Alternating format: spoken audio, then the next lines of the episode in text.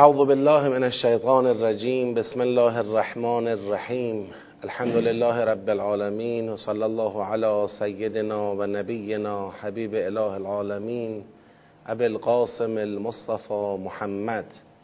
اللهم صل علی محمد و آل محمد و عجل فرجهم. و علی آله الطیبین الطاهرین و لعنت الله علی اعدائهم اجمعین. من الان الى قیام یوم الدین. عرض سلام و ادب و احترام محضر شما قرآن آموزان گرامی خواهران و برادران عزیز و ارجمند. خدا رو شکر می‌کنیم که توفیق عطا فرموده همچنان در پیشگاه کلام مقدس و نورانی او هستیم و آرزو می‌کنیم روزی را ببینیم که جامعه ما با فرهنگ قرآن به تربیت متعالی رسیده باشه و آماده ظهور منجی عالم بشریت حضرت صاحب العصر و زمان حضرت مهدی علیه السلام شده باشه. امیدوارم این شرایطی که درش واقع شدیم به شکل بریده بریده ما را از توفیق حضور در کلاس ها و جمع های قرآنی محروم می‌کنه. این شرایط هرچه زودتر برطرف بشه. و صحت و عافیت و سلامتی شامل حال همه مؤمنین و مؤمنات و مردم عزیزمون و شما خوبان و قرآن آموزان گرامی باشه ان الله به برکت صلوات بر محمد و آل محمد. اللهم صل علی محمد و آل محمد و عجل فرجهم. خب در تدبر سوره های قرآن می‌دونید که چهار مرحله رو طی می‌کنیم و مرحله اولش فهم آیات یک سوره است. بعد از اون تشخیص سیاق هاست بعد از اون جنبندی سیاق ها و بعد از اون ارتباط سیاق ها با هم دیگه دنبال خواهد شد. تو مرحله فهم آیات سوره مبارکه فستات یعنی همون سوره بقره ما بحثمون رسیده به مباحث انفاق یعنی از آیه 254 یک سرفصل جدیدی البته در گذشته سوره هم به انفاق اشاره شده بود اما به شکل یک سرفصل جدید و کامل و مستقل ما از آیه 254 با بحث انفاق رو هستیم. در آیه 254 خدای بزرگ مؤمنان رو مخاطب قرار داد و به انفاق از آنچه که روزی اونها فرموده دستور داد و به عنوان پشتوانه انفاق به مؤمنان یادآور شد که تا قبل از اینکه قیامت برسه اون روزی که در آن بیع نیست اون روزی که رفاقت در اون معنا پیدا نمی‌کنه برای نجات انسان ها اون روزی که شفاعت به کار انسان نمیاد و منظور شفاعت باطل هست. روزی که کافران به عنوان ظالمان در عذاب خواهند بود. قبل از اینکه این روز برسد دست به کار بشید و انفاق کنید از آنچه ما روزیتون کردیم. همین آیه خودش نشون میده که انفاق راهی است برای نجات از گرفتاری های روز قیامت راهی است برای رسیدن به سعادت در روز قیامت. بعد از آیه 255 تا آیه 260 خدای بزرگ مطالبی رو مطرح کرد که برمیگرده به همون اراده مطلق خودش به عنوان پشتوانه همون جمله من قبل ان یأتی یوم لا بیع فیه ولا خلت ولا شفاعه خب خدا می‌خواد ثابت کنه که بله در آن روز کار فقط دست منه. این آیات میانی که آیت الکرسی بود و بعد از آیت الکرسی آیات آیه احتجاج حضرت ابراهیم علیه السلام با نمرود بود و بعد از اون جریان عزیر نبی بود و بعد از اون مسئله درخواست حضرت ابراهیم علیه السلام از خدا که خدایا به من نشون بده چگونه مردگان رو زنده می‌کنی. بعد از این آیه 260 که این مجموعه آیه 255 تا 260 حالت معترضه دارد. در واقع با هدف بحث ما مرتبطه نه با موضوع بحث ما. موضوع بحث انفاقه. ولی برای تحقق این انفاق احتیاج به این بحث بود. دو مرتبه در آیه 261 شما ادامه بحث انفاق رو می‌بینید. مثل الذین ینفقون اموالهم فی سبیل الله. در حقیقت این مثل الذین ینفقون اموالهم فی سبیل الله متصل به همون یا ایها الذین آمنو انفقو ای مؤمنان انفاق کنید من قبل ان یأتی یوم لا بیع فیه ولا خله ولا شفاء والکافرون هم الظالمون مثل الذین ینفقون اموالهم فی سبیل الله که مثل حبه. خب. در آیه 261 خدا فرمود که کسی که انفاق می‌کنه به برکت وجودی دست پیدا می‌کنه. و بعد از اون از آیه 262 یک مسئله ای رو در دستور کار انفاق خدا قرار داد که به طور مفصل به اون پرداخت. اون چی بود؟ اون این بود که انفاقتون رو با من یعنی منت گذاشتن و با عذا یعنی اذیت کردن دنبال نکنید. یعنی به دنبال انفاق منت نباید باشه. به دنبال انفاق اذیت نباید باشه. اجر و از بین رفتن خوف و از بین رفتن حزن در قیامت اینها همه مال کسی است که انفاقی انجام میده بدون منت و بدون اذیت.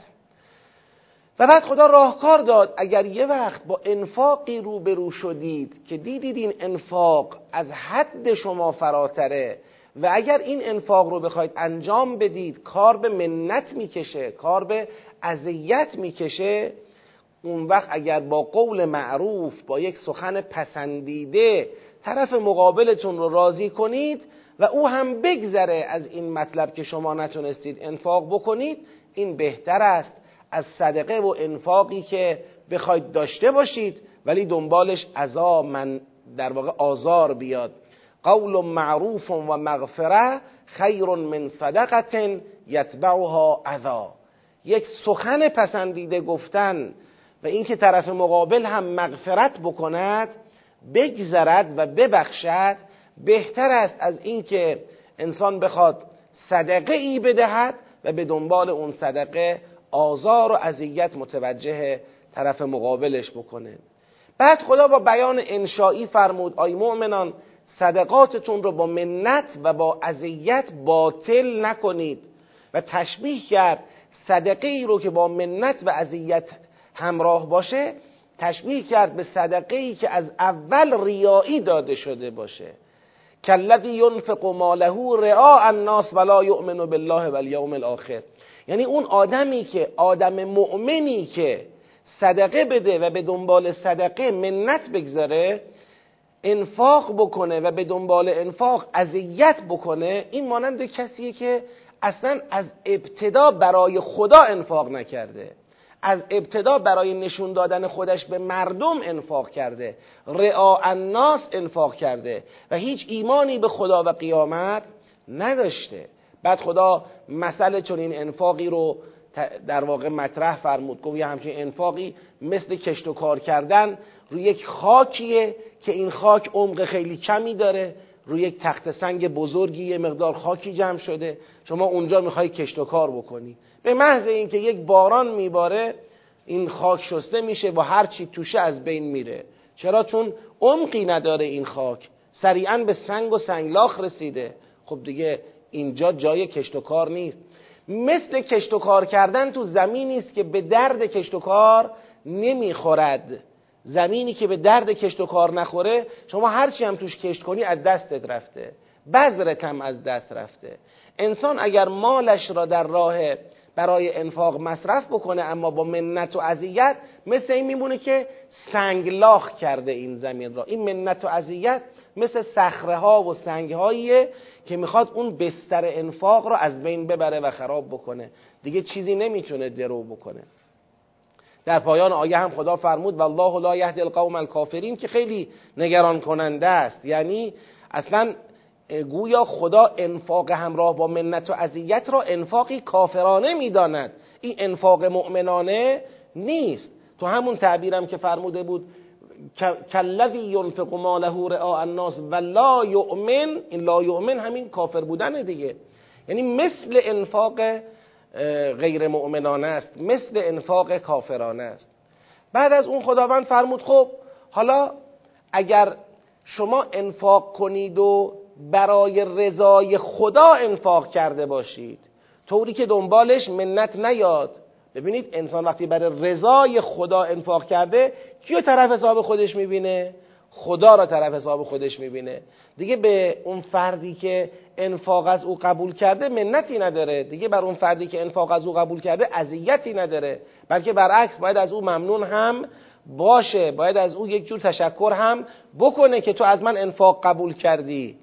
در نامه حضرت علی علیه السلام به امام حسن مجتبی علیه السلام این تعبیر رو می‌بینید که حضرت به امام حسن به فرزند خودشون میفرمایند که اگر کسی از تو قبول انفاق کرد تو از او متشکر باش. او از تو قبول زحمت کرده که تا قیامت پست بده. خب اگر انسان انفاقی کرد برای ابتغاء مرضات الله برای کسب رضای خدا نه برای منت گذاشتن نه برای اذیت کردن نه ریایی. انفاقی کرد برای کسب رضای خدا و تثبیت من انفسهم و برای تثبیت ملکات اخلاقی در وجود خودش. اگر انسان چون این انفاقی کرد بله این تشبیه میشه به یک کشتکاری در زمین حاصلخیز مثل یک باقی تو ربوه یعنی زمین با برکت و حاصلخیز. که حتی اگر بارون بیاد این نه تنها شسته نمیشه که آتت اکلها ضعفین دو برابر بار میده. بارون هم نیاد بارون پربرکتی هم نیاید. بازم این خودش یه باغ آبادیه که محصول طبیعی خودش را می‌دهد. بعد در پایان یک مسئله دیگر باز خدا مطرح کرد تا دیگه این فضای باطل نکردن انفاق با منت و اذیت به کمال خودش برسه. یعنی خدا خیلی به این مسئله پرداخت توجه جدی کرد. اون مسئله پایانی هم این بود که آیا کسی از شما دوست داره که یه باقی داشته باشه پر از خرما و انگور و نهرهای فراوانی از کف این باغ روان باشه و توی این باغ هر جور میوهی هم داشته باشه و, و بعد اصابه الکبر و بعد سنش هم بالا بره.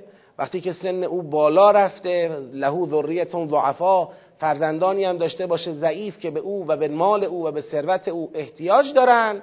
فاصابها اعصار فیه نار فاحترقت. تو همچین موقعیتی.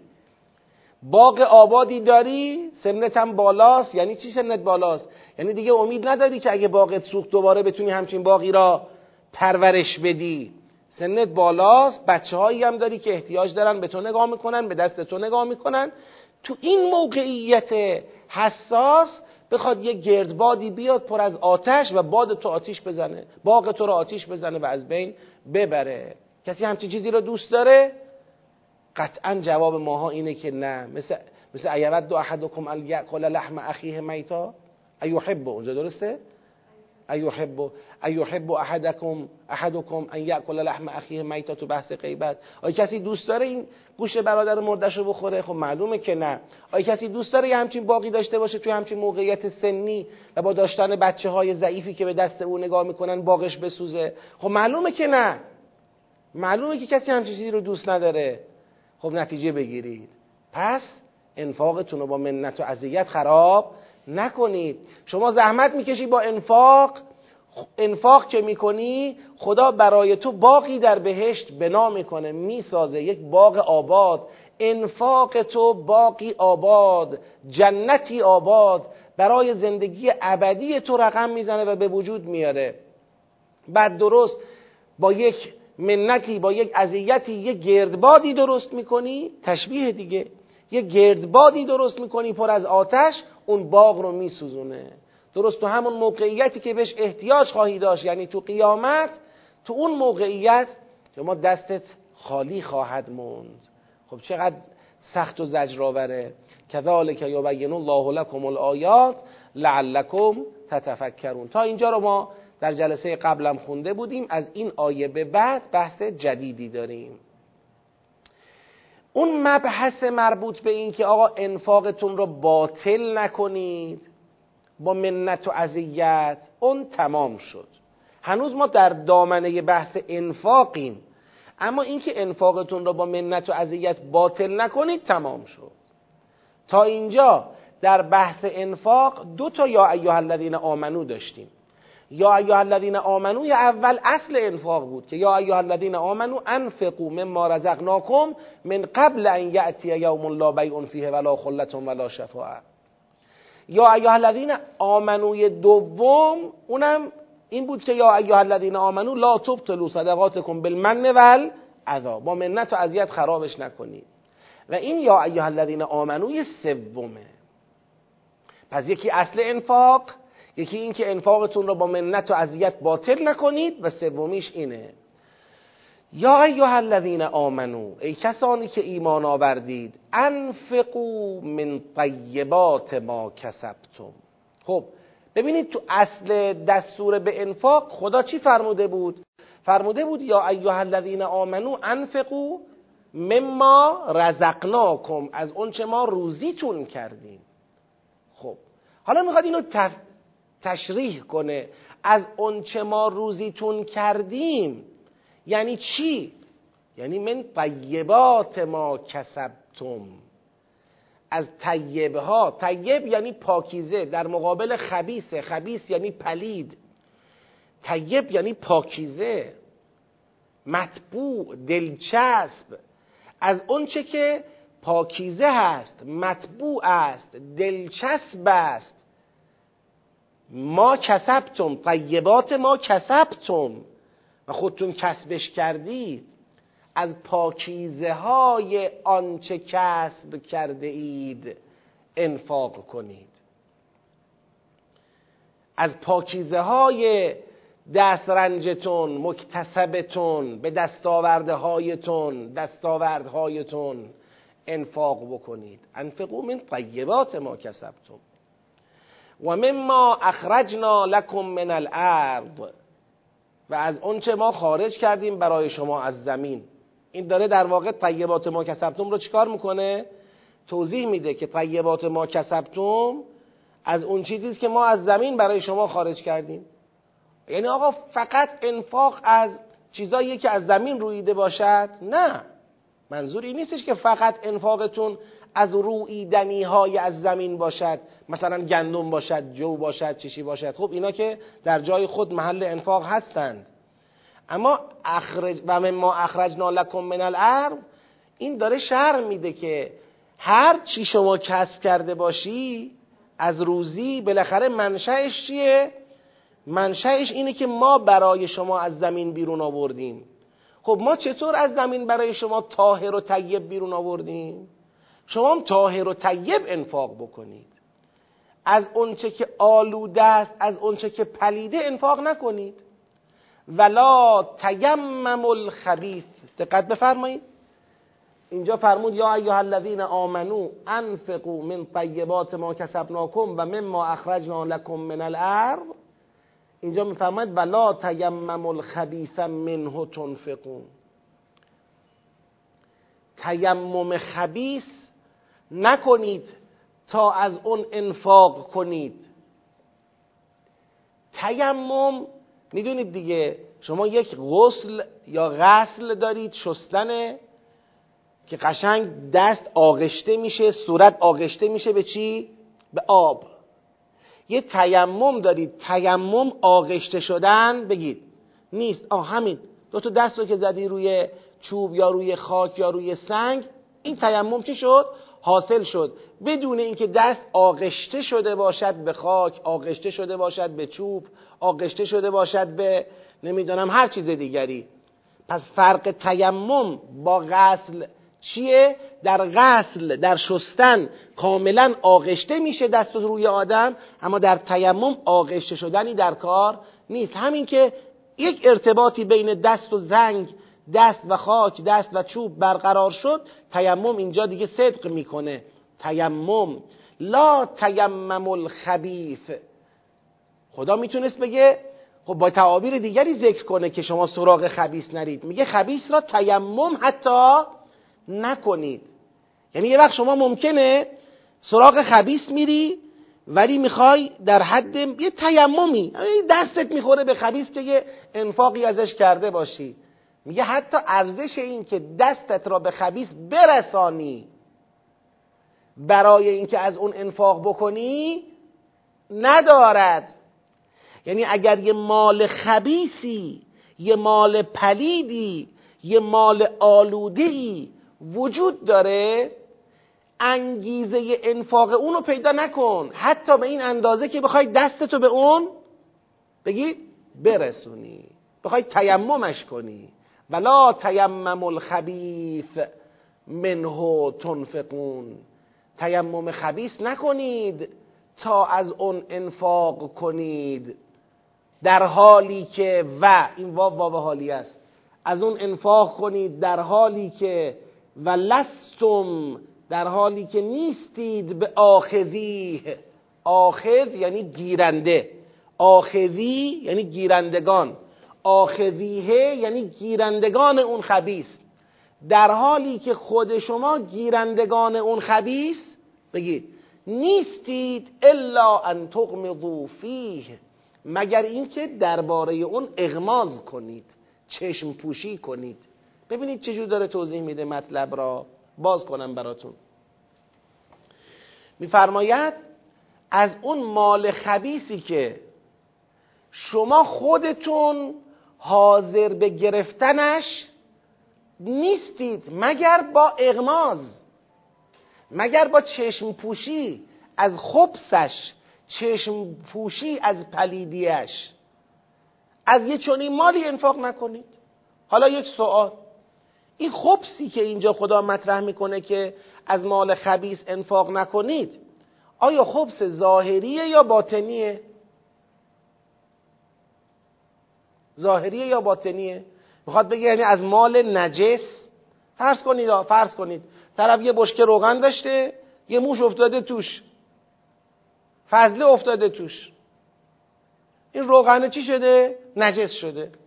حالا میگه چیکار کنم؟ خودم که نمی‌تونم بخورم. حالم بد میشه. نمی‌تونم استفاده کنم. خب اینو انفاق کنم. این میشه خبس چی؟ این میشه خبس ظاهری. خبس ظاهری. یا یه وقت خبس باطنیه. یعنی بشکه روغن نجس نیست ولی حرومه. قصبیه. با دوز و کلک و دروغ به دست آوردم. کلا سر مردم گذاشتم به دست آوردم. مال آلوده به حرام است. این میشه خبس باطنی. حالا یکی می‌فهمد لا تیمم الخبیث منه تنفقون و لستم به آخذیه الا ان تغمضوا فیه. کدومه؟ باطنی یا ظاهریه؟ هر دو. چون مطلقه. لا تیمم الخبیث منه تنفقون.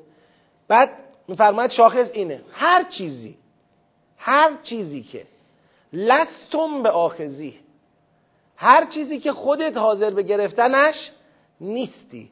لستم به آخذی.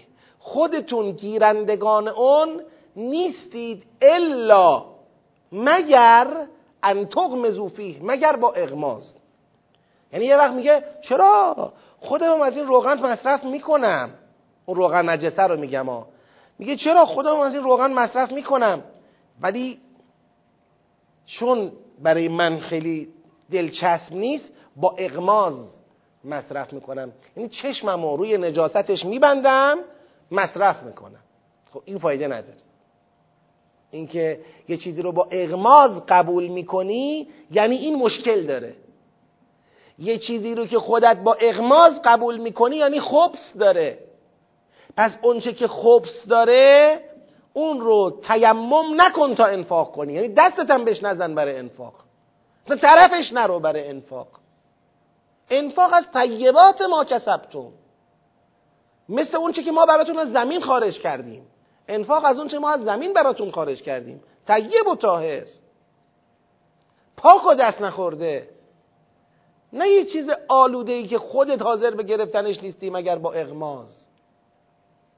حالا توی باطنیش. مؤمن اگر مؤمن باشد مال حرام را می‌تونه ببره سر سفرش بخوره؟ نه. مگر با بگید اغماز.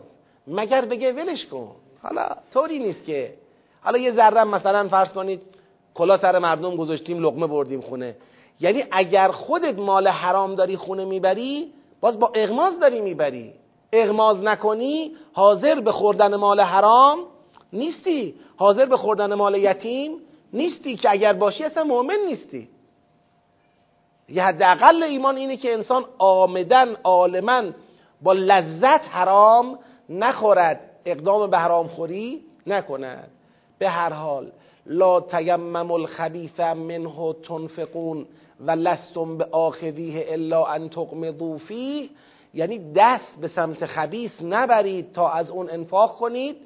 از اون چیزی انفاق کنید که خودتون حاضر به گرفتنش نیستید مگر با اغماز درباره اون دستتون در نکنه. مگر ما با اغماز درباره اون. من مصطفی از اولش فکر می‌کردم این مال خودت خداییش. دست در نکنه. چقدر آدم خوبی هستی. البته می‌دونم تو درستش نکردی ولی بازم دست نکنه خیلی ممنون. متشکر و علمو ان الله غنی حمید. و بدانید خدا بینیاز ستوده است. بینیاز ستوده.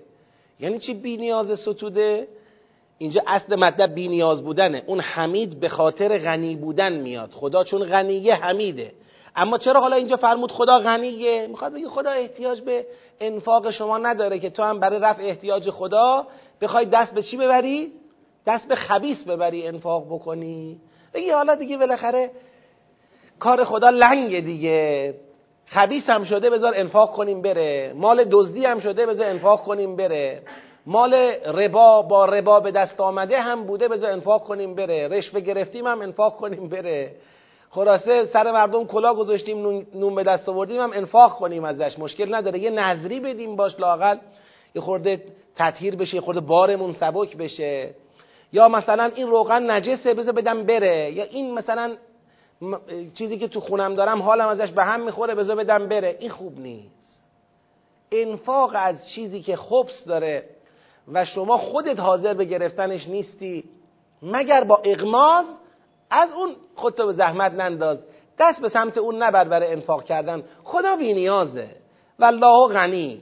لازم نیست خدا رو اینجوری مورد لطف و عنایت خودتون قرار بدید. او احتیاجی به این لطف و عنایت ندارد. روشن شد معنی آیه؟ یه بار دیگه می‌خونم. یا ایها الذین آمنو ای کسانی که ایمان آوردید انفقو انفاق کنید. من از طیبات ما کسبتم پاکیزه های آنچه به دست آوردید. و من ما اخرجنا لکم من الارض. و آنچه ما خارج کردیم برای شما از زمین. که گفتم این تعبیر یه شرحی برای طیبات ما کسبتمه تا بفهماند. من انفاقی رو می‌خوام که ناب و دست نخورده باشه. مثل اونی که از زمین خارج کردیم برای شما. چجور خارج می‌کنیم؟ پاک و تمیز و طاهر و طیب. اونجور انفاقی رو من دوست دارم. دست دوم ندید. حالا دست دوم هم داریم تا دست دوم. یه وقت حالا یه نفری واقعا یه دست دومی چون الان تو جامعه باب مستاق شما بیان کردید اشاره می‌کنم. یه وقت یه نفری مثلا یه فرشی داره تو خونشون این فرش دست دوم هم هست ولی در شأن یه خونه و خونواده هست. میشه اینو به یه خونواده ای انفاق کرد؟ درست انفاق مما تحبون نمیشه. لاقل انفاق از خبیث هم نیست. شما میری این فرش هدیه می‌کنی به یه خانواده دیگری که بهش احتیاج دارن استفاده می‌کنن. خب خوبه. مثلا فرض کنید لباسی داشته خیلی موقر و فاخر و تمیز و سالم ولی خب دیگه اندازش نمیشه یا مدتی پوشیده دیگه از نظر مثلا روانی نمی‌تونه به اون لباس رو بپوشه. به کسی که احتیاج داره میده میگه تو استفاده کن از اون. خب اشکالی نداره. در این حدا اشکالی نداره. اما یه وقت دست دوم یعنی چی؟ یعنی یه چیزی که دیگه حالا ازش به هم می‌خوره. یه چیز پاره پوره خراب. اینو من می‌خوام اسم انفاق روش بذارم. یه زایعات دیگه انفاق کردن نداره که. زایعات دیگه. این دور ریزته دیگه. دیگه اونو بابت اون قربتن الله این آشغالو دارم میدم بره این که نشد. اینا باید حواسمون جمع باشه. نریم به این سمتی که فقط مثلا خدای نکرده خیال دل خودمون رو خوش کنیم که آشغال میدیم. از خونمون این زایات و دور ریزها رو بیرون می‌کنیم اینا انفاق فی سبیل الله کردیم. حالا اشکال نداره اگر اونم شما مثلا فرض کنید یه نفر کارش زایعاتیه اونا رو می‌گیره تبدیل می‌کنه از او پولی نمی‌گیری. در حقیقت یه نفعی به او رسوندی اونش انفاقه. اما بگی ببر بپوش بگی ببر بخور بگی ببر استفاده کن چیزی که خودت اغماز جز با اغماز نمی‌تونی ازش استفاده بکنی خب فرمود بلا تیمم الخبیث منه تنفقون و لستم به آخذیه الا ان تغمزوا دست به سمت خبیث نبرید که از اون انفاق کنید در حالی که خودتون حاضر به گرفتنش نیستید مگر با اغماز درباره اون. و بدونید ان الله غنی حمید بدونید خدا بی نیاز ستوده است. بله.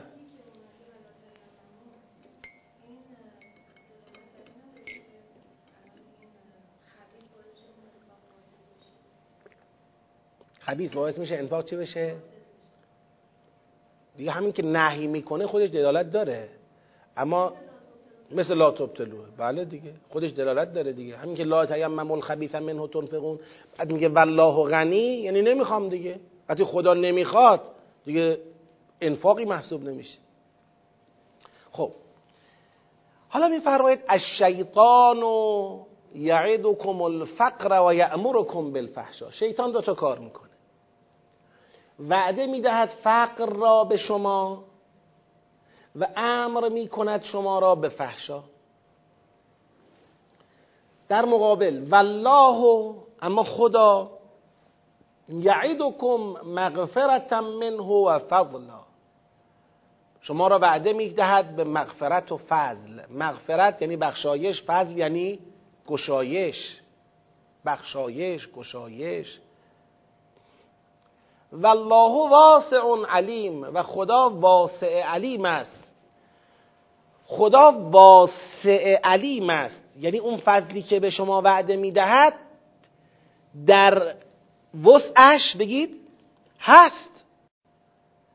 و می‌تونه با علمی که دارد اون فضل موعود را اون مغفرت موعود را به شما برساند. پس خدا اگر وعده میده برای وعدش پشتوانه هم دارد. والله واسع علیم. این والله واسع علیم پشتوانه یعدکم مغفرت منه و فضلاست خب اولا مفهوم آیه که روشنه. ببینیم این آیه جاش کجاست؟ چی داره میگه؟ به چی ربط داره؟ همونطور که عرض کردم در گذشته این آیه سه تا یا ایها الذین آمنو داشتیم. یه دونه یا ایها الذین آمنو این بود که انفقو مما رزقناکم. انفاق کنید از اون چه روزیتون کردیم. که با وعده وعیدای مربوط به خودش. یه دونه یا ایها الذین آمنو این بود که لا تبطلوا صدقاتکم بالمن والعذا. با منت و اذیت باطل نکنید صدقاتتون رو. یک یا ایها الذین آمنو سومی داشتیم. اونم این است که لا تیمم انفقو من طیبات ما کسبتم ولا تیمم الخبیث منه تنفقون. از طیبات انفاق کنید. پس انفاق کنید. با منت و اذیت باطل نکنید. از طیبات انفاق کنید. این سه تا دستور قبلی بوده. حالا اینجا که میگه الشیطان یعدکم الفقر و یأمرکم بالفحشا رو باید با هر ستای اینا مقایسه کنید یعنی شیطان امر می‌کند شما را به فحشا. خب آقا فحشا تو این سیاق چیه؟ بعضیا تا اسم فحشا میاد خیال می‌کنن یعنی مثلا مسائل غیر اخلاقی. نه فقط این نیست. اون تو عرف ما اینطوریه. تو قرآن فحشا یعنی گناه آشکار. شیطان شما رو امر به فحشا می‌کند. حالا فحشا تو این سیاق چی میشه؟ یک. یک انفاق. نکنید. این فحشای اول. دو یعنی بخل ببرزید دو انفاق کردید با منت و اذیت دنبال کنید. انفاق کردی به کسی حق داری منت سرش بذاری حق داری اذیتش کنی. این فحشای دوم. فحشای سوم می‌خوایم انفاق کنی منت نذاری لاقل خبیس انفاق کن. یه چیزی که خودت نمی‌خوای انفاق کن یه چیزی که به دردت نمی‌خوره آلودست رو انفاق کن. حالا چه خبس ظاهری چه باطنی توضیح دادم. حروم انفاق کن از حرومت انفاق کن یا از مال نجس انفاق کن مثلا. اینا امر به فحشاست. شیطان به چه پشتوانه ای شما رو امر به فحشا می‌کنه؟ به پشتوانه یعید و کمال فقر. اول میگه انفاق نکن. انفاق کنی چی میشی؟ فقیر میشی. انفاق کنی بدبخت میشی. دوم میگه منت بذار. چرا؟ چون میگه فقیر شدی دیگه. حالا که انفاق کردی بدبخت شدی دیگه خودت. یه مالی رو که می‌تونستی بخوری لذتش رو ببری دادی به کی دیگه؟ یه واحد خالی رو که می‌تونستی بدی یکی دیگه بشینه توش یه, یه نیازمندی بشینه توش و تو هم احتیاج به اون نداشتی خب حالا میگه بدبخت شدی دیگه. از این چقدر می‌تونستی کاسبی کنی؟ دادی به یکی دیگه. یه استفاده خودت میبردی. مثلا نمی‌ذاره. وعده به فقر میده. یا میگه خب حالا که بالاخره می‌خوای انفاق کنی یه چیزی انفاق کن که خودت نمی‌خوای که خودت حاضر به استفاده اون نیستی مگر با اغماز. از خبیس انفاق کن اقلا. اینا همه به خاطر یعدکم الفقره شیطان با وعده فقر جلوی اصل انفاق را می‌گیرد یک. جلوی انفاق بیمنت و بیعذیت را می‌گیرد. دو جلوی انفاق از طیب را می‌گیرد سه. اینا وعده به فقر میده جلوی این ستا را می‌خواد بگیره. میشه کن بالفحشا شما را امر به فحشا می‌کنه. دستور میده شما کاری رو انجام بدید درست برخلاف اون چه خدا می‌خواد. اولی که انفاق نکنی دومی که اذیت کنی منت بذاری اگه انفاق کردی. سوم این که اگرم می‌خوای اذیت و منتی نباشد لاقل از خبیس انفاق کنی. آلوده را انفاق بکنی. پس این جایگاه از شیطان و یعدکم الفقر و یأمرکم بالفحشا خب ولی در مقابل والله یعیدکم مغفرت منه و فضلا. خدا وعده مغفرت بهتون میده. وعده فضیل فضل و گشایش بهتون میده. سوال دارم از شما. چرا نمیگه و یأمرکم به چی؟ چون یأمرکم های خدا که قبلا ذکر شد. یأمرکم های خدا که ذکر شد. یأمرکم به اینکه انفقو مما رزقناکم. یأمرکم به اینکه لا تبطلو صدقاتکم بالمن والعذا یأمرکم به اینکه انفقو من طیبات ما کسبتم. لا تیمم الخبیث منه تنفقون. پس اوامر الهی چون قبلا بیان شده اینجا دیگه بعد از یعدکم نمیفرماید و یأمرکم که بیاد با این یأمرکم اینجا تطابق پیدا کنه. پس چی شد؟ یه تقابل شد. ببینید یأمرکم بالفحشاء اینجا در مقابل سه تا فرمان نیست که در سابقه خدا داده است. و اون سه تا فرمان را اینجا ذکر نفرموده چون نیازی دیگه به ذکر اونها نبوده. فقط داره توضیح میده. اون شیطانی که نمی‌ذاره دستورات خدا را اجرا بکنید و امر به فحشاتون می‌کنه اون وعده فقر داره بهتون میده و امر به فحشا می‌کنه. امر به ترک دستورات الهی می‌کنه امر به ترک انفاق امر به منت و اذیت امر به انفاق از خبیس به شما می‌کنه. اما بدانید خدا اگر داره امر می‌کنه به انفاق به ترک منت و اذیت به انفاق از پاکیزه ها خدا بر اساس یه وعده ای داره این کارو می‌کنه وعده مغفرت و فضل. پس بدانید هر کس آمد این سه تا دستور قبلی را عمل کرد هم مشمول مغفرت الهی است هم مشمول فضل است. یعنی خدا از در فضل با او روبرو میشه. همون برکتی که گفته بود. همون والله واسعون علیم اینجا رو ببینید. برگردیم عقب. ببینید والله واسعون علیم کجاست؟ والله یضاعف لمن یشاء والله واسعون علیم. حالا اینجا ببینید. دو مرتبه والله واسعون علیم. یعنی خدا برکت میده. چی فرمودید؟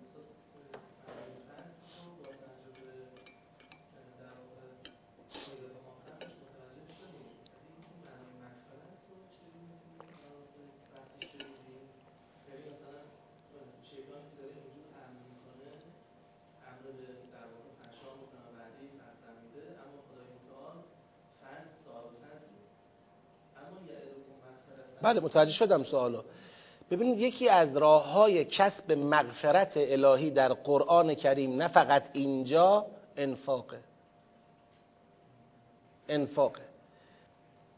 در انفاق چون بنده صدق ایمان را ثابت می‌کنه اگر کسی حاضر شد از اونچه خدا روزیش کرده بدون منت و اذیت و اونم از طیبات اونچه خدا روزیش کرده انفاق کنه این صدق ایمانش ثابت کرده.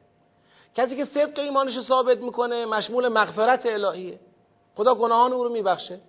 براتون نمونهش شاهد بیارم. یا ای الذین آمنو هل ادلکم علی تجارت تنجیکم من عذاب علیم؟ تؤمنون بالله و رسوله و تجاهدون فی سبیله فی سبیل الله به اموالکم. اموال همون انفاق. و انفسکم. بعد میفرماد ذالکم خیر لکم ان کنتم تعلمون. چرا خیر لکم؟ یغفر لکم. ذنوبکم. خیر لکم یغفر لکم ذنوبکم. یعنی اگر کسی حاضر به صدقه شد صدقه ای که صدق ایمان او را ثابت می‌کنه حاضر به انفاق شد از اونچه که طیبات اونچه خدا روزیش کرده و منت و اذیتم نداشت به دنبال اون این خودش رحم و لطف خدا را شامل حال بنده می‌کنه به خاطر همین اثبات صدق ایمان. شرطش اینه.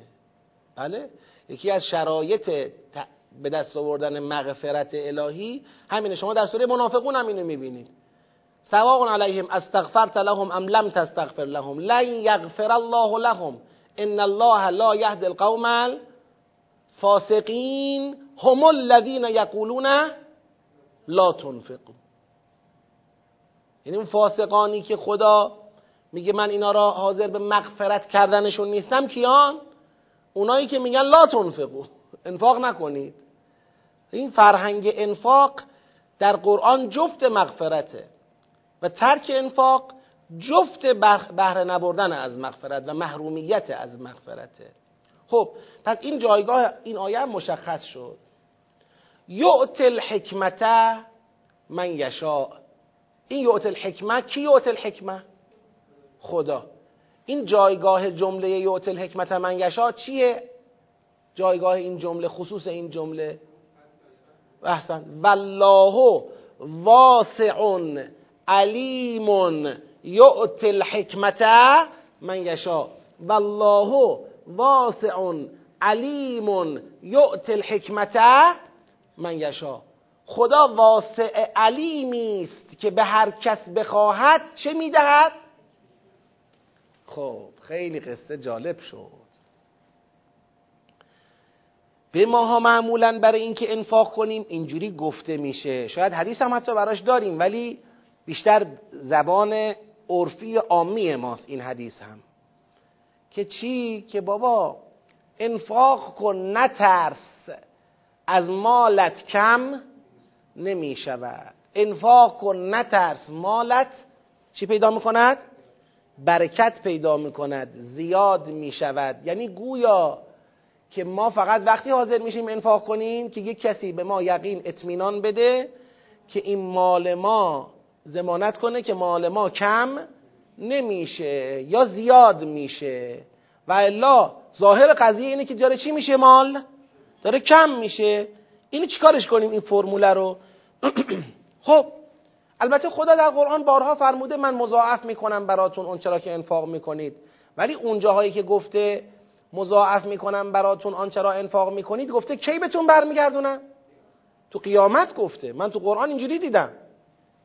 مثلا در سوره حدید میفرماید که من ذا الذی یقرض الله قرضا حسنا فیضاعفه له و له اجر کریم. بفرمایید. یوم تر المؤمنین و المؤمنات مضاعف می‌کند برای او و اجر کریم به او می‌دهد کی تو روز قیامت یوم تر المؤمنین و المؤمنات یوم یقول المنافقون و المنافقات اینجا هم چی فرمود؟ گویا یا الذین آمنو انفقوا مما رزقناکم من قبل ان یأتی یوم لا بیع فیه ولا خلت ولا شفاعه یعنی گویا خدا اصرار داره تو قیامت شما اگر توی قرآن اگر مالی را در راه او انفاق می‌کنی نظر به چی داشته باشی؟ به آخرت و اجر اخروی داشته باشی پس نقدش چی میشه؟ این که شد نسیه من انفاق می‌کنم در راه خدا خدا تو قیامت می‌خواد چند برابر به من چکار کنه؟ پس بده. دستش هم درد نکنه. من خودم می‌دونم اون روز خیلی محتاج تر از امروزم هستم. یه مالی رو در راه خدا بدم فردای قیامت خدا چند برابرش کنه به من پس بده.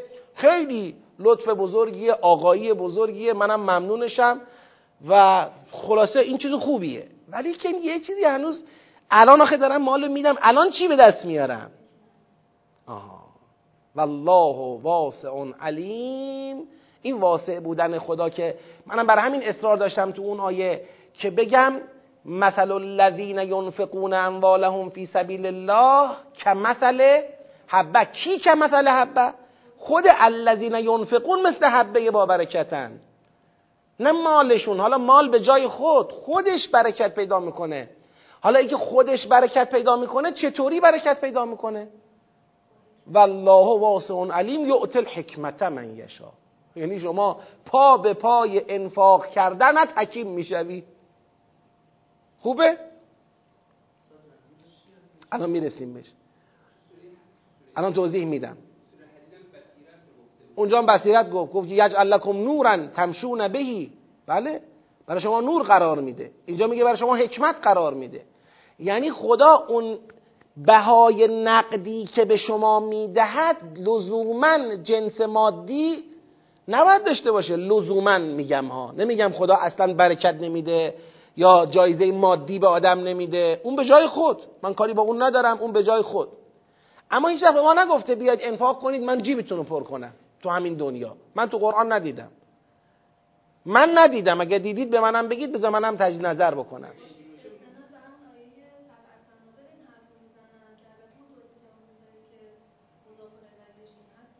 بله اون که توضیح دادیم تمام شد. اما به غیر اون من ندیدم که مثلا شما تو این دنیا انفاق کن من تو همین دنیا جیبتو پر می‌کنم. ممکنه براش ارزش هم فرض بشه. اما ببینیم تو سنت های خدا جا داره یا نداره. اصلا جزء سنت های خدا هست که لزوما هر کی انفاق می‌کنه جیبش خدا پر کنه. حالا برکت ممکن از توابع حکمته. حالا خواهیم رسید به اون نکته اشاره می‌کنم. اما اینکه جیبش پر بشه. اصلا یکی از چیزهایی که توی جامعه دردآوره اینه. ثروتهای انباشته محصول انفاق نکردن ها هستن معمولا. نمیگیم همیشه ها حالا یه وقت به کسی ارث رسیده یه وقت کسی خیلی زرنگ بوده تو تجارت همیشه هم انفاق کرده بازم جیبش هم پر بوده. خب باش. اینا موارد اینجوری هم داریم.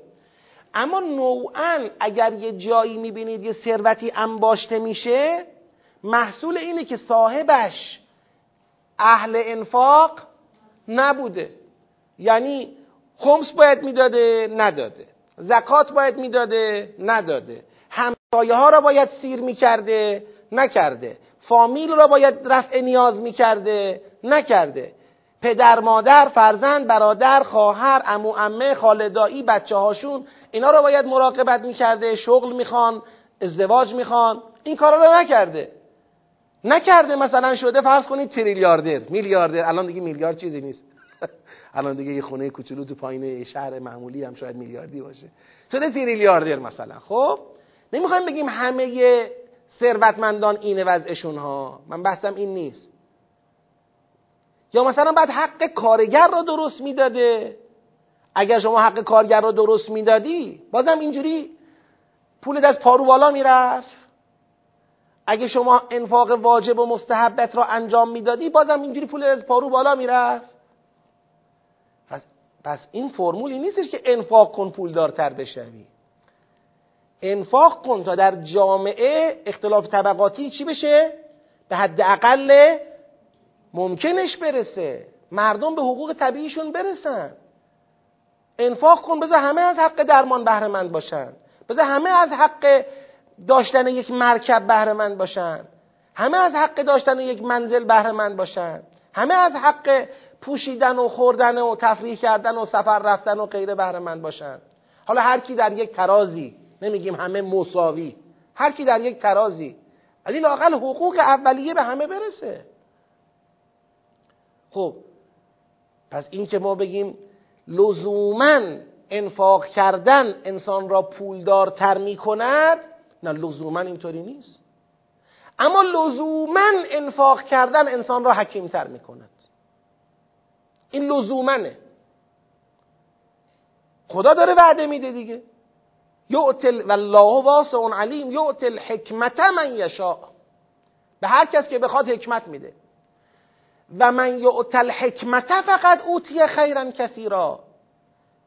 و کسی که حکمت به او داده شود قطعا به او خیر کثیر داده شده. یعنی اینجا این نفر به خدا ایراد نگیره که خب خدایا من مال دادم حکمت میدی؟ میگه بابا من تو مال دادی مال چیه؟ حکمت در مقابلش بد دادم. حکمت خیلی بالاتر از این حرف مال دنیا میشه یک چند تا صفر تو حسابت. میشه چند متر زمین بیشتر تو بیابون. میشه چند تا دستگاه بیشتر تو سوله ها و تو کارخونه ها چی به تو اضافه می‌کنه مال دنیا؟ مگر تو خوردنت از این دنیا چقدره؟ مگر پوشیدنت تو این دنیا چقدره؟ چقدر جا لازم داری؟ بقیهش همه بار دیگه مسئولیت دیگه. اما اونی که من بهت میدم و قطعا خیر کثیر است تو همین دنیا هم قطعا بهش می‌رسی اگر اهل انفاق باشی او حکمته خیر کثیر همون کوسره ها. انا اعطیناک الکوثر. کوثر گفتیم چی؟ خیر کثیر. حکمت مصداق کوسره یکی از مصادیق کوسر حکمته. انبیا تو قرآن وقتی خدا راجع به انبیا صحبت می‌کنه مکرر فرموده آتاه الله الحکمه یعتل حکمه. یعنی یکی از چیزهایی که خدا به پیغمبرانش میده حکمته. به پیغمبران الهی وقتی می‌خواد بگه اونا به پیغمبری رسیدن میگه بهشون حکمت دادن. حکمت. حالا لزوما هر کس حکمت داشته باشه پیغمبره ها نه. می‌خوایم بگیم یعنی متا متاعیه که سزاوار پیغمبرانه. لغمان هم حکمت دارد. پیغمبر نبوده ولی صاحب حکمته. لغمان حکیمه. خب؟ حکمت. حکمت یعنی چی؟ حکمت یعنی علم زو ابعاد یعنی علم همه جانب نگر.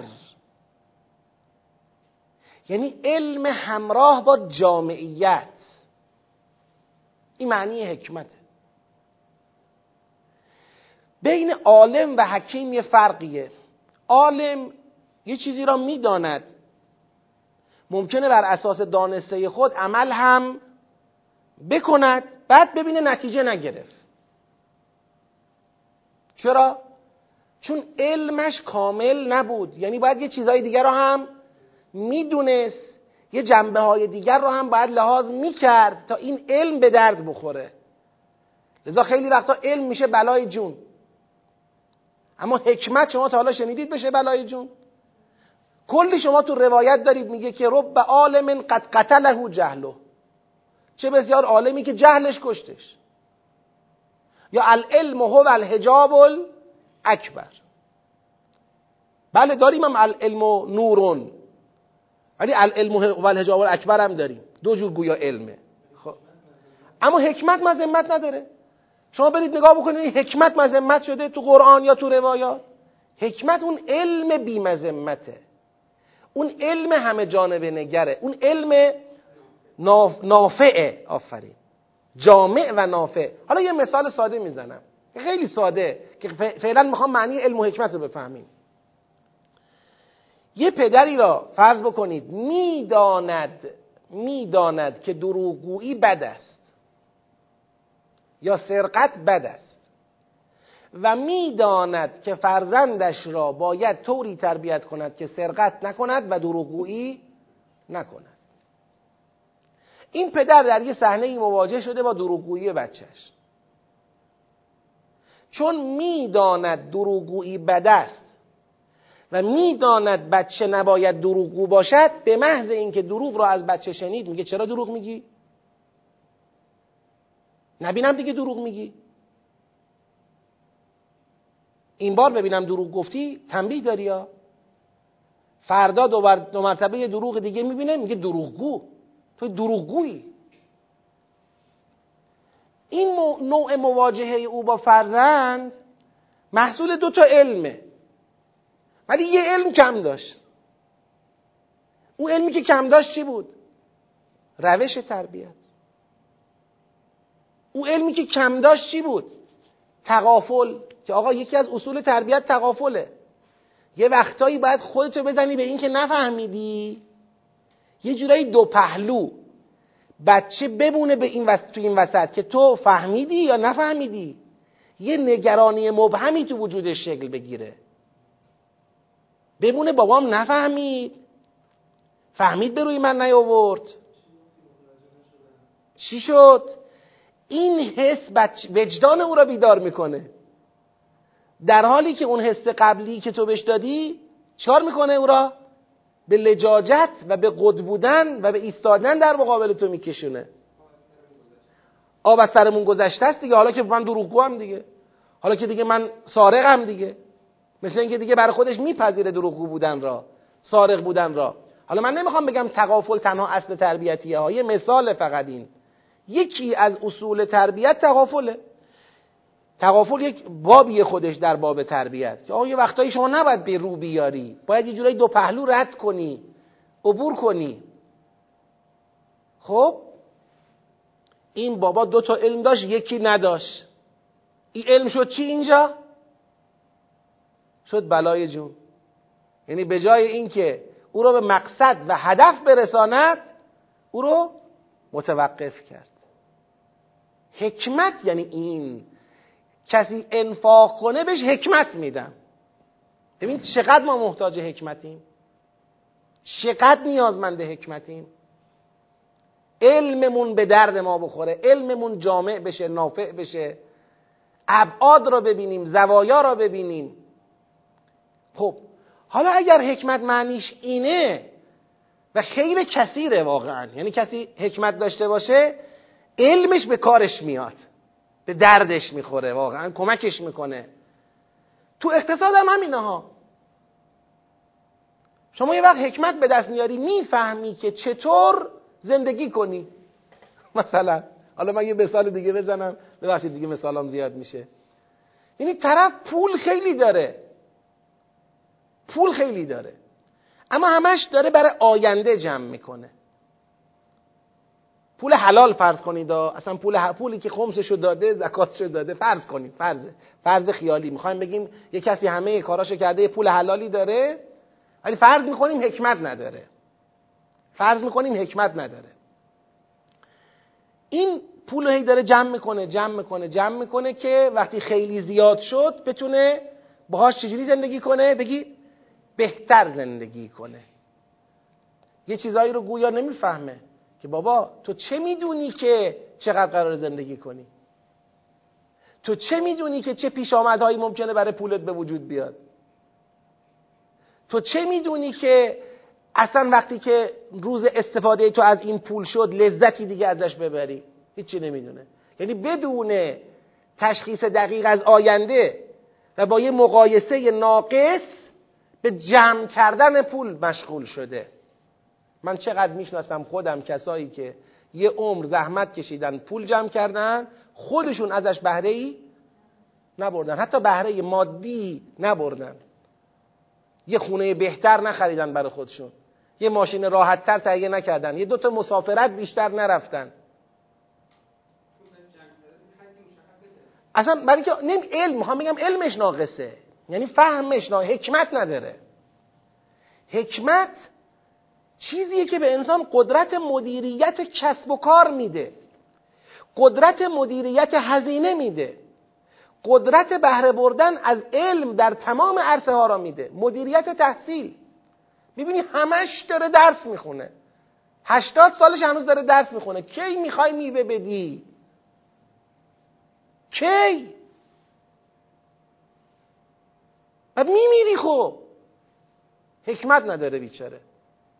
فقط علم فقط فکر می‌کنه باید درس بخونه فقط فکر می‌کنه باید کتاب بخونه. کی تحویل بدم؟ کی ازش استفاده کنم؟ حکمت خیلی متاع بزرگیه. به اندازه حکمتمون از زندگیمون خیر می‌بینیم. از پولمون به اندازه حکمتمون خیر می‌بینیم. لذا برکت تابع حکمت. برکت یه چیز خود به خودیه یه دفعیه بله ممکنه خدای افاظه امداد غیبی هم بکنه به مال انسان برکتش رو بخواد زیاد بکنه. ولی الله ان یجری الامور الا به اسباب خواهد دیگه اسباب برکتی که حکمت. بله حکمت. بله. حکمت خلاصه اینه اگر کسی می‌خواد به حکمت برسه راهش انفاق. انفاق خالصانه بدون منت و اذیت و بدون دست بردن به سمت خبیس انفاق پاک. خب حالا چطور انفاق حکمت ایجاد می‌کنه؟ این فرمولش قابل کشفه. فقط بپذیریم چون خدا گفته همین یا اینکه فرمول قابل کشفی داره. فرمول قابل کشفی داره. اون فرمول چیه؟ انفاق کارش چیه؟ قطع یا کم کردن تعلقات مادی. تعلقات مادی. تعلقات مادی ماهیتش چیه؟ ماهیتش ظلمت و هجابه یعنی اون چه که باعث میشه علم آدم به دردش نخوره پول آدم به دردش نخوره عمر آدم به دردش نخوره بچه آدم به دردش نخوره اونی که باعث این اتفاقات میشه اون تعلقات مادیه ظلمت ها و هجاب ها ظلمت و هجاب ها مانع جامعه دیدنند. مانع خوب فهمیدن مسائلند. مانع درک صحیح از حال آینده هستند. ظلمت ها و هجاب ها انفاق ظلمت ها و هجاب های مادی را کم می‌کنه تعلقات مادی را کم می‌کنه. بستر وجود انسان مهیای پذیرش نور میشه. میشه العلم نور یغذفه الله فی قلب من یشا میشه یجعل لکم نورا تمشون به. میشه یعطی الحکمت من یشا اصلا ظرف حکمت جز با انفاق آماده نمیشه. یعنی اگر شما انفاق نکنی خب غرق در ظلمت و حجاب. خب انسان غرق در ظلمت و حجاب حکمت خدا کجاش بذاره؟ جنس حکمت با ظلمت و حجاب جور در نمیاد. حکمت نوره. با انفاق از ظلمت ها فاصله می‌گیری و بستر جلب حکمت ها فراهم میشه. حالا ببینید چقدر آقا مصطفی توی اسلام انفاق با این ملاحظه بررسی شده که تو تربیت بشی تو به حکمت برسی تو به نور برسی تو به اجر برسی تو به آخرت برسی همش برای خودته. در حالی که تو فرهنگ غرب انفاق با این ملاحظه تبلیغ نمیشه. در فرهنگ غربی انفاق و تبلیغ می‌کنن. انواع دونیت ها و دونیشن ها و جمع سپاری های مالی و جمع کنیم ببریم برای فقرای فلان جا خرج کنیم و اینا خیلی تو بعضی از کشورهای غربی اتفاق میفتن و اتفاقا لیدرهای این جریانات انفاق تو غرب معمولا هنرپیشه ها بازیکن ها چون که داریم ما تو خودمونم کم کم داریم این فرهنگ رو جا میندازیم که لیدرها اینا باشن. خب حالا اینا محترمن زحمتم بکشن محترمه. اما چقدر توجیه نسبت به ماهیت انفاق اسلامی و اهداف انفاق در اسلام هستن؟ تا بتونن انفاق و فرهنگ انفاق رو اونطور که خدا خواسته مدیریت کنن. لذا حتی اگر این عزیزان یعنی بازیکنها و نمی‌دونم هنرپیشه ها و دیگران می‌خوان میدانداری کنن تو عرصه انفاق باز باید لیدر اصلی کی باشه؟ دین باشه.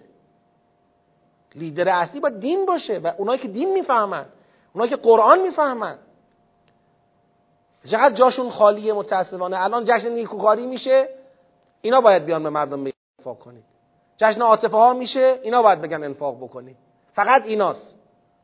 خب اینا به جای خود محفوظ ها من نمی‌خوام این الان رد بکنم. هرچند که اینجا حرف برای زدن خیلی دارم. چطور شده که اینا شدن لیدرها؟ خود اونم تابعی از یک اشتباه اقتصادی تو جامعه است. توی فیلم بازی می‌کنم. مثلا این تعداد میلیارد حقوقمه. یه بازی شوت می‌زنم اینقدر میلیارد بهم میدن. خب دیگه طبیعیه دیگه. بالاخره اون پول باید یه جایی بهترین راهش هم همین انفاق. باز خدا خیرشون بده. اونایشون رو که اینا رو صرف انفاق می‌کنن. انفاق فی سبیل الله می‌کنن. باز خدا اونا رو خیر بده که اگه این کارو نکنن که دیگه چی واویلا درست میشه. حرفم این بود. توی فرهنگ غربی هم انفاق داره تبلیغ میشه داره کار میشه. اما گویا ملاحظه عمده انفاق در اونجا ترحمه. ملاحظه غریزی بگیم. ملاحظه عمده انفاق در اونجا ترحم به دیگرانه. لذا خیلی از جنبه های انفاق که باید رعایت بشه خود به خود بستر رعایتش وجود نداره. گویا نمی‌خوایم بگیم کلش از بین میره ولی دیگه به اون اهدافی که باید در تربیت انسان برسه نمی‌رسه. این خیلی مسئله مهمیه. یه نمونه کوچیکش اینه دیگه یه نمونه کوچیکش اینه. من خیلی ساده بخوام بگم.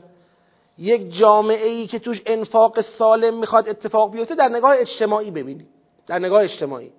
یه جامعه ای که انفاق سالم می‌خواد توش اتفاق بیفته انفاق می‌خواد در جایگاه خودش باشه توی اون جامعه تو اون جامعه باید مدل توزیع ثروت هم چی باشد؟ بگید عادلانه باشد. صحیح باشد. اگر مدل توزیع ثروت غلط بود باعث انباشت ثروت در نقطه هایی میشه که نباید ثروت انباشته بشه. و عملا سکان انفاق هم همون جاها به دست گرفته میشه. یعنی این یک ترکیب ناموزونه تو بستر اجتماع. تو بستر اجتماع. ما از یک طرف قانون را طوری طراحی بکنیم که کلی فقیر بسازد و یه تعداد انگشت شماری ثروتمند بسازد. بعد به این ثروتمندان بگیم آقایی کنید لطف کنید بزرگواری کنید انفاق کنید. اینام بیان با جست های آنچنانی به انجمن وسیع فقرا انفاق کنن. تیکنون جلوشون بندازن گوش جلوشون بندازن. این چه وضعیه؟ چرا باید اقتصاد تو جامعه به نحوی باشه که یه عده زیادی فقیر یه عده کمی ثروتمند و بعدش هم اون ثروتمندان همیشه آقایان جامعه بشن. این, این چه مدلیه؟ الان من بارها تو بحثام اشاره کردم مثلا الان در کشور خود ما در کشور خود ما از این مدل های ناموزون توزیع ثروت تا دلتون بخواد داریم. چون ما مدل اقتصادمون مثل خیلی جاها شبیه اقتصاد لیبرال و اقتصاد غربه. اقتصاد اسلامی واقعی نیست. مثلا در فرهنگ غرب پذیرفته می شود که آقا این آدم سرمایه دار است پس حق دارد که از کارخانه ای که داره در هر ماه مثلا انقدر سود ببره چون سرمایه دار است. اما تو این کارخانه هزار تا کارگر دارن کار می‌کنن. اینا چون کارگرند اینا حق برخورداری از حد اقلهای زندگی رو هم ندارن. اینا چون کارگرن. یعنی این کارگر میاد تو کارخونه کار می‌کنه یه ماه تو اون یه ماه چقدر بهش حقوق میدن؟ مثلا دو میلیون. دو میلیون و نیم. امروز دو میلیون و نیم. فقط برای حل مشکل مسکن اون کارگر کفایت می‌کنه؟ فقط مشکل مسکنش. بخواد از خونه بیاد محل کار برگرده خونه. تو خونه نخواد هیچی بخوره هیچی بپوشه درمان نخواد هیچی نخواد. کفایت نمی‌کنه. کسی اما دغدغه داره واقعا. تورم چجوری جلو میره؟ به نفع سرمایه داران تصاعدی؟ اما حقوق کارگر چجوری جلو میره؟ خطی. خب این یعنی چی؟ یعنی نظام ناعادلانه توزیع ثروت. یعنی کارگر محکوم میشه به فقر فقر مطلق. خط فقر رو چقدر گفتم آقا مصطفی؟ هفت میلیون. شیش هفت میلیون خط فقره. اون وقت این چقدر در میاره؟ دو نیم سه میلیون اگه بتونه در بیاره. با کار سخت. تو همون کارخونه ای که این داره کار می‌کنه دو نیم سه میلیون به دست میاره سرمایه دار یا سرمایه دارانی که صاحب اون کارخونن چقدر به دست میارن؟ نمیشه عدداشو بشماری.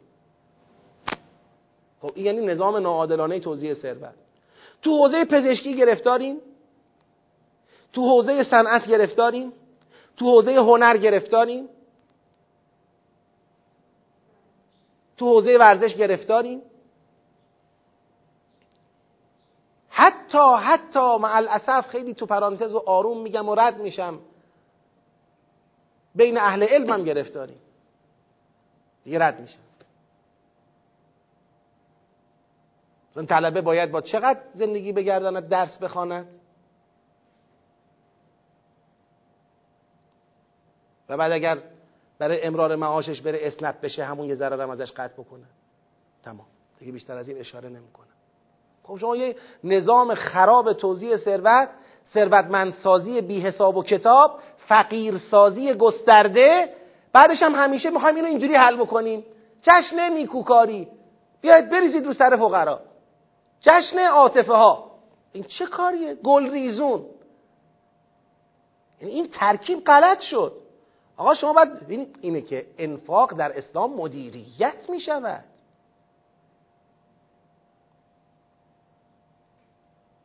وقتی شما قرار نیست با انفاق نان و نامی کاسبی کنی اون وقتی که لازم نیست له له بزنی پول زیادی به دست بیاری که تازه از اون انفاق کنی. انفاق مال نام و نان نیست. انفاق کنم بگن فلانی. بگن فلانی که نشد انفاق دیگه. انفاق تو بستر تو عدالت ورزی. قبل انفاق تو اسلام عدالت ورزیه. که تو همین سوره خوندیم. انفاق هم یک مکملی است برای جریان عدالت ورزی یه مکمل عدالت ورزیه نه اینکه انفاق خودش واسه خودش در یک دنیای غیر عادلانه بخواد تعریف بشه که اون وقت فقط میشه ابزاری برای نامجویان و فرصت طلبان و امثال اینها. میشه ابزار اونا فقط. خیلی پس مسئله نگاه اسلام به این حوزه خیلی مترقی خیلی کامل خیلی دقیق خیلی حساب شده. حالا ممکنه ما این حرفا رو می‌زنیم خیلی خیال کنن اسلام مثلا دنبال نظام کارگری و سوسیالیستی نه این غلطه ها. به هیچ عنوان اسلام اونو تایید نمی‌کنه. اما نظام لیبرالی رو هم تایید نمی‌کنه. اسلام راه خودشو داره. به سرمایه احترام می‌ذاره به کارم احترام می‌ذاره به حقوق انسان ها احترام می‌ذاره. ثروتمند بودن را نفی نمی‌کنه. نفی نمی‌کنه. امکان وجود فقیر رو هم در جامعه نفی نمی‌کنه. اما سازوکار را طوری طراحی نمی‌کنه که هر روز اختلاف طبقاتی بیشتر بشه. هر روز ثروت ثروتمندان تصاعدی بیشتر و فقر فقرا تصاعدی بدتر و بیشتر. نه اسلام با این مشکل داره مسئله داره. یعت الحکمت من یشا حکمت می‌دهد خدای واسع علیم اگه فرهنگ انفاق تو جامعه به درستی جا بیفته؟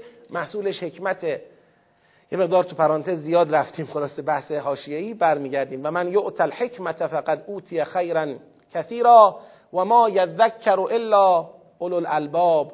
خب میگه کسی باورش نمیشه این حرف را. و ما یذکر یعنی تذکر نمیپذیرد از این سخن. باور نمی کند قلبا این سخن را که خدا در صورت اطاعت از خودش در حوزه انفاق حکمت می‌دهد. باور نمی کند این سخن را. به جان نمی خرد ما یذکر یعنی به جان نمی خرد به جان نمی خرد این سخن را الا اولو الالباب. مگر صاحبان الباب؟ الباب جمع لب لب یعنی عقل سالم قلب سالم. مگه اونایی که عقل و قلب سالمی براشون مونده؟ اینا می‌تونن درک بکنن و بپذیرن این حقیقت و این معنا را. نه نه. اینجا تو قبل از حکمته. یعنی شما اول اولو البابی این حرف رو باور می‌کنی انفاق می‌کنی حکمت بهت میده. نه. لزوما اولو الالباب فقط انفاق کنندگان نیستن. یه صلوات بفرستید. اللهم صل علی محمد و آل محمد و عجل فرجهم. و ما انفقتم من نفقتن. او نذرتم من نذرن فان الله یعلمه از اینجا ببینید تو چه دوری وارد شده؟ تا اینجا با اون از شیطان و یعدکم و والله و یعدکم و بعدش یعت الحکمه. اون ستا یا ایها الذین آمنو رو چیکار کرد؟ یه جنبندی کرد. پوشش داد تمام شد. از اینجا به بعد فاز بحث انفاق ریاییه.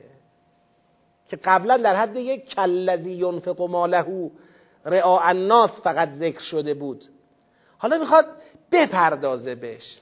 انفاق ریایی. ببخشید.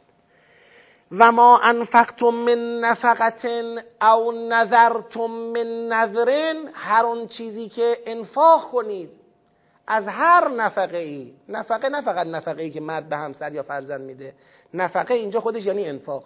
هر انفاقی هر چیزی که انفاقش بکنی. اون چه انفاق کنید از هر اونچه که انفاق کردن نیست. اون چه نظر کنید از هر اونچه که نظر کرده نیست. ما انفقتم من نفقتن او نظرتم من نظرن هر انفاق و نظری که داشته باشید فان الله یعلمو پس همان خدا آن را می‌داند. پس دیگه لزومی ندارد شما این را به غیر خدا بگید بفهمانی برای غیر خدا معلومش کنی. ببین یه آفتی که انفاق رو در بر می‌گیره آفت مهم اساسی اینه. می‌خوام انفاق کنم. هی یه دل میگه که دیدن فهمیدن کیا؟ بقیه. بقیه غیر خدا. میل به این که غیر خدا هم بگید. بداند. میل میل به این که غیر خدا هم بداند. غیر خدا هم بفهمد که من انفاق کردم. خدا میگه خب من می‌دونم. بعد زیل این جمله میفرماید و ما للظالمین من انصار. حالا ظالمین این آیه رو شما تفسیر کنید. کیه ظالمین؟ کسی که انفاق می‌کند تا غیر خدا بداند. کسی که انفاق می‌کند تا غیر خدا بداند. و گویا توقع داره که کی بهش انفاق او را جبران کنه؟ همون غیر خدا جبران کنن. چجوری جبران کنن؟ با تشکر جبران کنن. با نمی‌دونم احترام جبران کنن. با ذکر نام او جبران کنن. با شهرتش جبران بشه. با وامایی که قراره بهش بدن جبران کنن. بالاخره یه جوری براش جبران کنن. گویا از غیر خدا کمک می‌خواد. شما باید انفاق کنید که کی نصرت کند شما را؟ الله نصرت کند. پس اللهی که قرار است با نصرت خیش جواب انفاق تو را بدهد او می‌داند. خب بس دیگه. من دارم انفاق می‌کنم کی کمکم کنه؟ خدا کجا؟ تو دنیا و آخرت. او کمکم کنه دست منو بگیره. من با انفاق دارم خدا را کمک می‌کنم که کی کمک کنه به من؟ خدا به من کمک کنه. ان تنصر الله ینصر کن خب؟ پس همین که خدا بداند چیه؟ بگید کافیه. پس اگر شما انفاق کردی که غیر خدا بداند به خودت ظلم کردی. ظلم کردی. خب آیا اون غیر خدایی که می‌خواستی کمکت بکنن می‌کنن؟ کمک؟ جواب بدید. اصلا می‌تونن کمکت کنن؟ کاری دستشونه؟ و مال الظالمین من انصار. اون انصار خیالی که برای اونا رفتی انفاق کردی اونا نقش انصار بودن خود را برای شما ایفا نخواهند کرد. چون اصلا نخواهند توانست. فقیر می‌خواد مشکل فقیر رو حل کنه. فقیر به ذات می‌خواد مشکل فقیر به ذات رو حل کنه. انسانها غیر خدا می‌خوان مشکل از ما بر حل کنن می‌خوان ما را یاری کنن می‌خوان تو به ها دست ما را بگیرن می‌خوان مشکل ما را برطرف کنن. چیکار می‌خوان بکنن؟ پس و ما انفقتم من نفقت او نذرتم من نذرین فان الله یعلمه و ما للظالمین من انصار. ظالمانی که توجه به این حقیقت ندارند و انفاق می‌کنن نظر می‌کنن تا دیگران ببینند. بگن ماشاءالله. ماشاءالله. چه کرد؟ دلشو به این خوش می‌کنه که اونا کمکش کنن و مال الظالمین من انصار. خب یعنی چی؟ خدایا یعنی منظورت اینه که اصلا انفاق و صدقه را نباید آشکار کرد؟ آیا منظورت اینه که همیشه باید انفاق و صدقه مخفیانه باشد؟ میگه من همچین منظوری ندارم. هدف در انفاق نباید معلوم کردن برای دیگران باشد. اما یه وقتهایی هست که انفاق اتفاقا آشکار کردنش هم خوبه. ان دو صدقات بفرمایید. فنعم ماهیه. اگر صدقات را آشکار بکنید پس همانا چیز خوبی این نعم ماهیه یعنی چه خوب چیزیه؟ اه. از اون بعد میگی خدا می‌داند. من می‌خوام نتیجه بگیرم که پس نباید کس دیگری ببیند کس دیگری بگید. بداند. میگه نه من نمی‌خوام این نتیجه رو بگیری که هیچ کس نباید بداند. می‌خوام این نتیجه رو بگیری. هدفت نباید دانستن بگید دیگران باشد. هدفت باید دانستن خدا باشد. حالا اینکه دیگران هم بفهمن من آشکار کنم صدقه را دیگران هم بفهمن این چیز بدی نیست این خوبه. فنعم ماهیه. و این تخفوها و تعطوها الفقرا و اگر مخفی کنید صدقات را و بدهید آن را به فقرا فهو خیر لکم. پس این برای شما بهتر است. این آیه رو من بتونم امروز خوب جا بندازم دیگه فکر می‌کنم سهم امروزمون رو ادا کردیم. الله خدای مدد کن. ببینید ان تبدو و ان تخفو تو نگاه اول در عرض هم به نظر می‌رسند. یعنی گویا یه صدقه ای شما دارید یه صدقه ای شما دارید می‌خواید این رو بدید به فقیر. یه حالت اینه که تبدو علنی ابداع یعنی علنی کردن آشکار کردن. آشکار صدقه بدید. یه حالت اینه که تخفو. مخفیانه این کار رو انجام بدید. به نظر می‌رسه که ان تبدو و ان تخفو در عرض هم است ناظر به این صدقه. میگه اگر آش...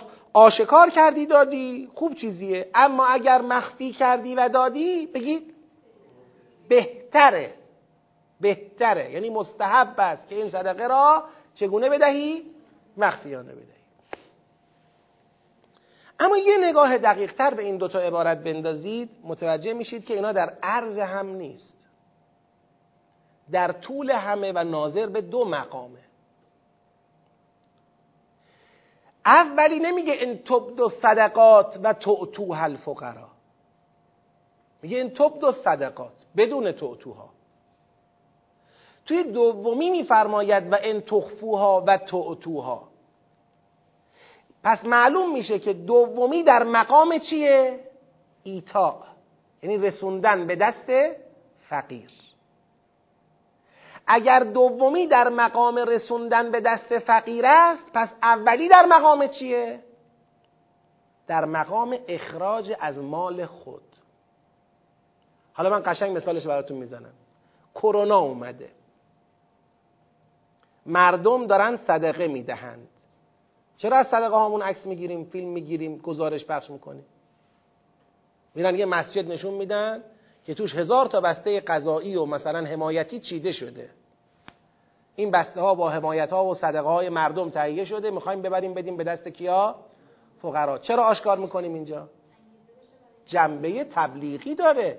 جنبه این اعلان جنبه تبلیغی داره. آقا ببینید این همه صدقه جمع شده. ما چرا اعلام می‌کنیم که بله از وقتی که فراخان دادیم برای کرونا مثلا اینقدر پول جمع شد و به این تعداد خانواده پول داده شد. چرا اعلام می‌کنیم؟ برای اینکه تبلیغ بشه. افراد بیشتری بیان اعتماد کنن بیان کمک بکنن این پولا بیشتر بشه بشه به فقرا رسون و غیره. این میشه انتوب دو صدقات و نعم ماهیه. صدقات رو آشکار کنید خوب چیزیه. اینجا خدا نمیگه خیرون میگه خوب چیزیه. چون ممکنه در مواردی حتی همینم فایده نداشته باشه یا آثار سو داشته باشه. یعنی در حالت کلی آشکار کردن صدقه چیز بدی نیست. آقا من دارم میرم خمس میدم خمس بدم. دارم میرم زکات بدم میگم. من دارم میرم خمس بدم. من دارم میرم زکات بدم. بذار دوست منم بداند که من اهل چیم؟ خمسم. من نمی‌خوام او به من کمکی بکند. هدفم این نیست که او بداند یه دست مرا فردا بگیرد. هدفم اینه که فرهنگ خمس چی بشه؟ ترویج بشه. فرهنگ انفاق ترویج بشه. آقا من دارم میرم خمس ما خمس میدی تو؟ آره خمسم میدم.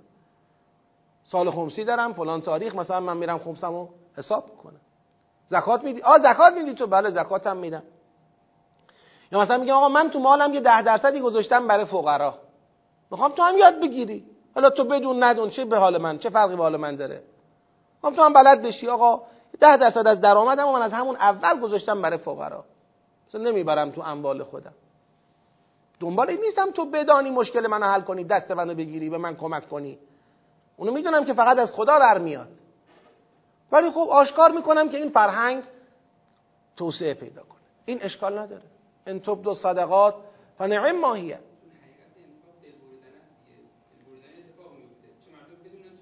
ندونن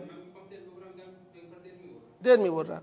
اما یه وقت ممکنه شما دل می‌بری بعد می‌خوای چجوری جبرانش کنی؟ آه با آگاه کردن بقیه. اگه هدفت از آگاه کردن بقیه جبرانه این که باطل میشه اصلا خراب میشه. اگه هدفت از آگاه کردن بقیه جبران نباشه مثلا برای تبلیغه برای ترویج این خب خیلی خوبه چه اشکال نداره. ان دو صدقات و نعم ماهیه. حالا. و این تخفوها و تعتوها الفقرا حالا رسیدیم به اون نقطه ای که می‌خوایم صدقه را بدیم به دست کی؟ نیازمند. اینجا دیگه عکس نگیر بی سلیقه. فیلم نگیر. حالا این چه گناهی کرده فقیر شده که میری در خونش می‌زنی میاد بیرون. سلام علیکم از طرف فلان جا این کمک رو داریم به شما می‌کنیم. اه خیلی ممنون. لطف کردید آقایی کردید بزرگواری کردید فلان کردید. ان تخفوها و تو الفقرا پس تو مقام اخراج صدقه از مال ان دو صدقات فن ماهیه. اونجا نمیگه خیرون نمیگه بهتر است از مخفی کردن. میگه چیز خوبیه. آشکار کردن چیز خوبیه. قابل قبوله. تو مقام دادن صدقه به فقیر اخفاء بهتر است برای شما. بهتر از چی؟ بهتر از اینکه آشکارا به فقیر بخوای بدی. اینجا مخفی کن. اینجا برای چی حکمتش چیه؟ حفظ آبرو حفظ عزت. اون فقیر آبروش حفظ بشه عزتش حفظ بشه شخصیتش نگه داشته بشه.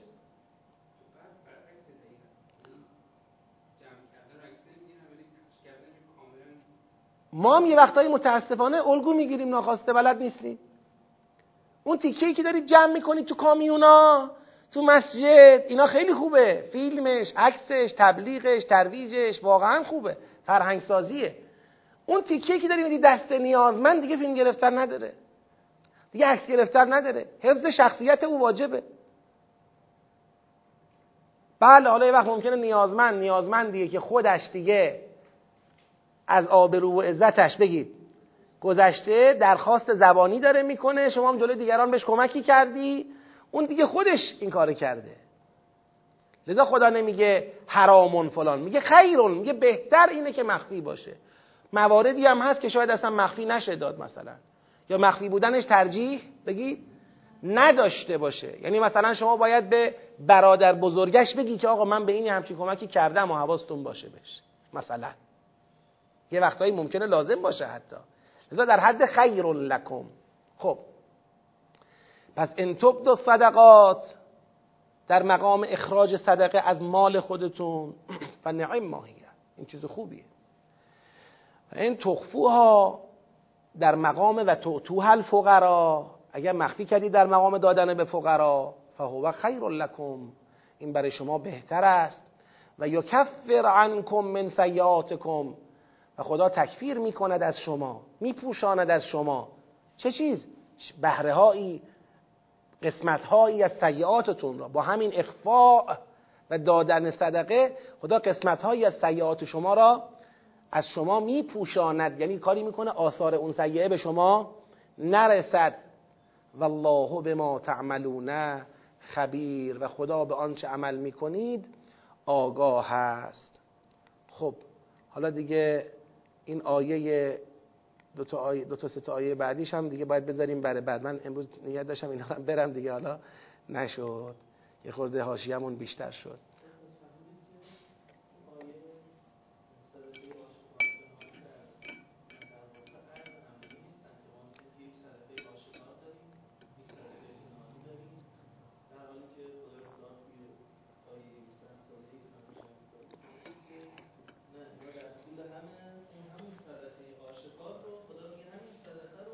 مخفیانه به دست فقیر برسون. بله. بله بله, بله. یعنی در مقام اخراج مال از اخراج صدقه از مال خیش تو اون مقام آشکار شدنش فنعم ماهیه. چیز خوبیه.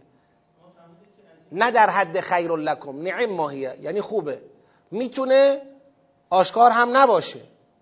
می‌تونه بنا به هزار تا حکمت دیگر آشکار نشه. می‌تونه آشکار بشه. ولی آشکار شدنش خوبه. اشکال نداره. کار خوبیه. خب؟ اما تو مقام ایتاء به فقرا خیر لکم. اونجا نمیگه نعم ماهیه. بهترین گزینه اینه که به دست فقیر مخفیانه برسه. به دست فقیر دیگه آشکار نرسه. حتی اون کسانی که انفاقشون در اوج خلوصه سعی می‌کنن به دست فقیر که می‌خوان برسونن خودشون هم دیده نشن برای اون فقیر. حالا دیگران که بمانن. حتی اون نفهمه که تو بهش دادی. اون نفهمه که حتی تو بهش این کمک رو کردی. بذار خوشحال بشه بدون اینکه حس کنه زیر منت کسیه. حس کنه زیر لطف و مثلا بزرگواری کسی قرار گرفته. بله. من فکر می‌کنم با توجه به عبارت و تو تو حل فقرا که تو زل دوم اومده تو زل اول نیامده. خب؟ با توجه به این عبارت نتیجه می‌گیرم که در طول همند نه در عرض یکدیگر.